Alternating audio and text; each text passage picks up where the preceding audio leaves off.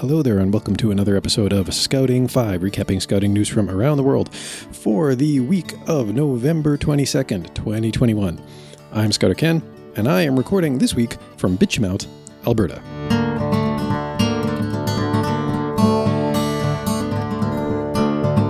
A historic milestone for the Arab and Asia Pacific scouting regions of the World Organization of the Scouting Movement took place this past weekend at the first ever virtual NSO's International Commissioners Gathering. This was held on the 20th of November. The aim of the gathering was to strengthen relationships and to foster mutual cooperation between National Scout organizations in the Arab and Asia Pacific regions of the world. International commissioners welcomed this as an opportunity to discuss common grounds of interest. Mr. Amir Hamdi, for example, the regional director for the Arab Scout region, was quoted as saying, quote, I think that the best and first thing we should do to create a better world is to know each other, to start looking and exploring what we can do to create a better world. How can we make it easier? How can we open channels of communication between young people in all regions? End quote. It wasn't a particularly long meeting. The initial discussion was described as brief but fruitful, after which the international commissioners dispersed into virtual breakout rooms to discuss topics such as cooperation and linking opportunities between NSOs, potential partnerships with other entities in their respective regions, understanding roles and in the global strategy for scouting, and scouting in the post pandemic era. The commissioners hope that this meeting, and more like it in the future, no doubt, will help to strengthen the bond and form a lasting relationship between the Arab and Asia Pacific scouting regions.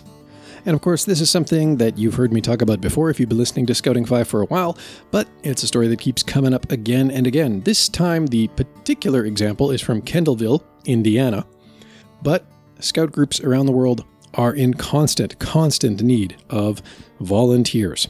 And certainly, scouts in Kendallville are in exactly that same boat. Uh, there's two men, Jim Stout and Tom Jansen, serving as the chairman and vice chairman for the Pokagon district, one of three districts in the Anthony Wayne Area Council.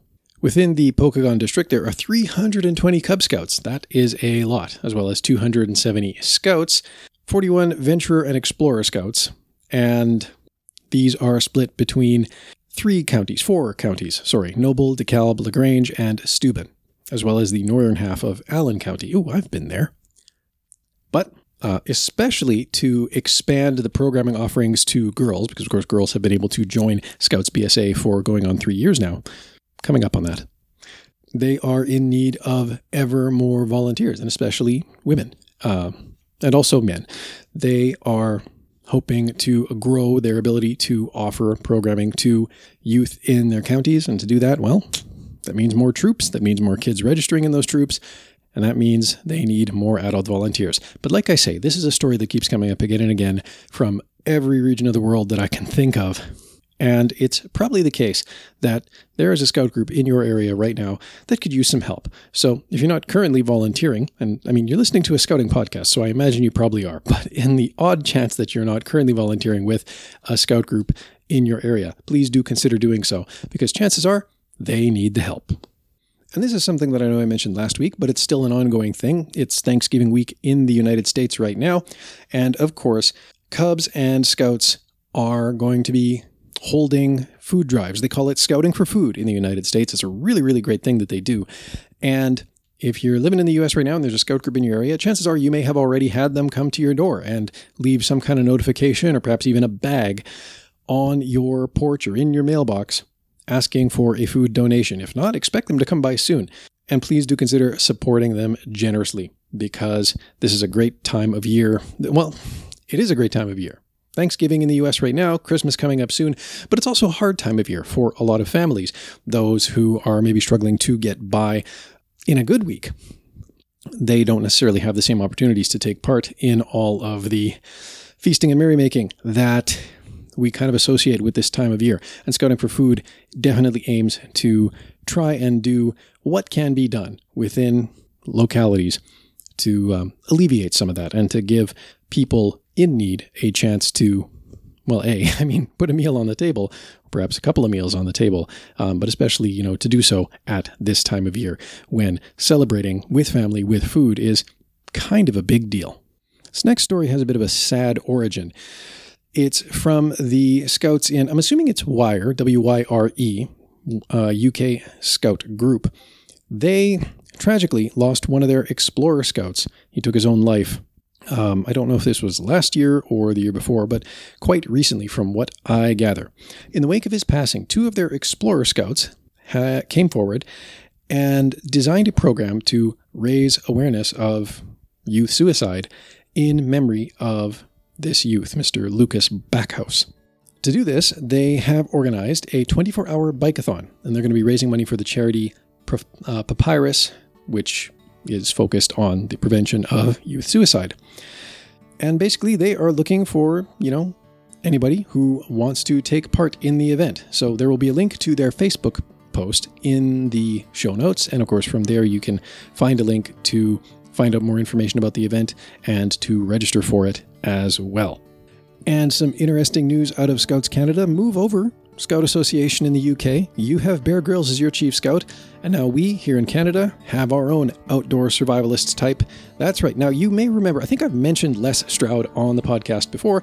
He was, of course, the face of the Great Eight Challenge that Scouts Canada rang in the summer with. I believe that was a summer event. My, how time flies. Since that time, uh, Scouts Canada, I guess, has evidently been in further talks with Mr. Stroud, and so they have announced him this week as their new chief scout. They're very thrilled to team up with him, an experienced adventurer whose passion for the natural world and outdoor skills certainly matches the scouting ideal. There'll be a link in the show notes to a little video sort of introducing Mr. Stroud and introducing the chief scout role if you're not familiar with either. Um, and hopefully, this is a great partnership. I know that partnering with Bear Grylls and having him be the chief scout for the last several years has been just an absolute boon to the UK Scout organization, and he's been a great face for it. He certainly has. And my hope is that uh, Les Stroud will do the same and be the same for Scouts Canada. And finally, just a little programming note. I have been considering doing Twitter Spaces now and again. So the way this works, basically, like Twitter, a Twitter Space is essentially just um, a chat room, an audio chat room that is hosted through Twitter. So if any of you out there are listening to this and you'd be interested in doing that, cool, great. Um, just keep an eye on the Scouting Stuff Twitter page. That's twitter.com slash SSYSK podcast. I should really change that handle since I have been sort of slowly rebranding the podcast. But at any rate, twitter.com slash SSYSK podcast. Make sure you follow if you haven't already. And just keep an eye.